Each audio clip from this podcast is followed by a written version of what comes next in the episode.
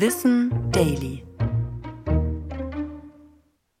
Schrumpft von Hitze unser Gehirn? Vor etwa zwei Millionen Jahren veränderte sich unser menschliches Gehirn. Es begann stark zu wachsen.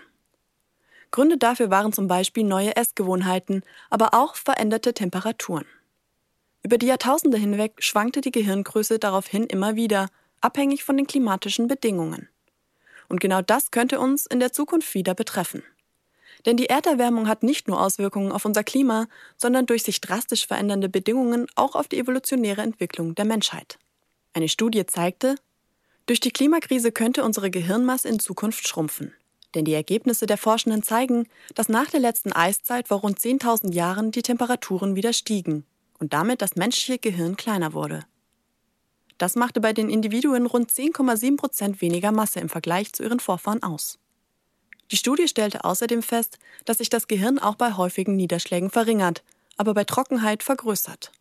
Diese Bedingungen machten sich sogar innerhalb von Jahrzehnten ziemlich schnell bemerkbar. Für uns bedeutet das mit Blick auf extreme Niederschläge und stetig zunehmende Hitze, unser Gehirn könnte an Volumen verlieren und damit auch einen Einfluss auf unser Denkvermögen haben.